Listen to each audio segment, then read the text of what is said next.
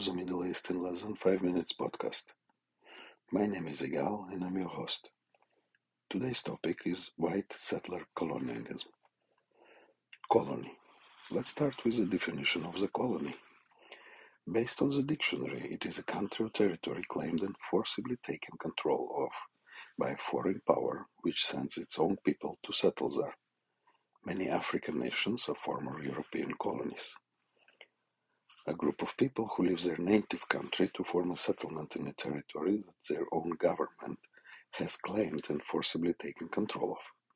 The Spanish colonies in Mexico was numerous, powerful, and rich. This makes a claim that Zionism is colonialism a ridiculous idea, because no one, not a single country, sends the Jews to Israel. In fact, the Zionist movement was and is about having the Jewish state in Zion. In the Hebrew Bible, the land of Israel and the city of Jerusalem are both referred to as Zion. Zion is a specific, historically important location. The name refers to both a hill in the country of Jerusalem and to the city itself, but is also used in a general way to mean holy place or kingdom of heaven. The root of Zion is the Hebrew Zion, and first Zionists came to Palestine, the land, not the country, which still doesn't exist due to the Palestinian leadership rejecting any peace agreement, during the Ottoman occupation of the land.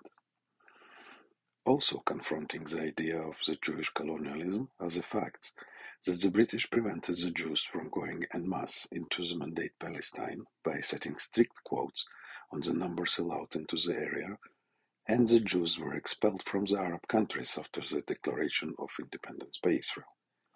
They were refugees from Europe, Middle East, and North Africa coming to settle in their ancestral homeland. The one they were forcibly expelled from, mostly, since some Jewish presence was always there, by the Romans around 168 CE.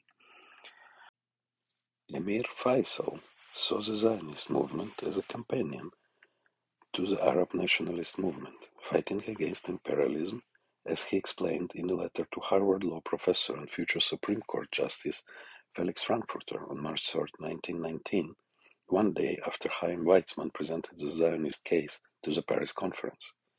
Faisal wrote, The Arabs, especially the educated among us, look with deepest sympathy on the Zionist movement.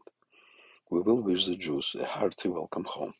We are working together for a reformed and revised Near East, and our two movements complete one another. The Jewish movement is nationalist and not imperialist, and there is room in Syria for both of us. Indeed, I think that neither can be a real success without the other. If you look at the historical and archaeological evidence, the land of the current state of Israel and the Gaza Strip and the West Bank are full of Jewish history. There are so many synagogues, ancient cities and villages dug up in the last two hundred years, with Aramaic or Hebrew inscriptions on them. The Torah, the Holy Scriptures, was written in the same Hebrew language that is spoken today in Israel. Anyone who can read Hebrew can read it. A claim that Israel is a white settler colonial state is another absurdity, as only 33% of Israel's 10 million inhabitants are from European descent. The rest sixty-seven are from Middle East and Africa, including twenty-one percent Arabs, both Muslims and Christian. On top of it, Israel is the only country that withdrew twice from a territory it captured during a defensive war, something not ever done by any colonizer country in the history. Israel withdrew from the Gaza Strip and from roughly 40% of the West Bank. Israel offered to withdraw from more than ninety percent of the West Bank in various peace plans rejected by the Palestinians. Thank you for listening. Follow the podcast to be the first to hear new episodes. You can also follow the podcast Instagram and Facebook page as I present more information there.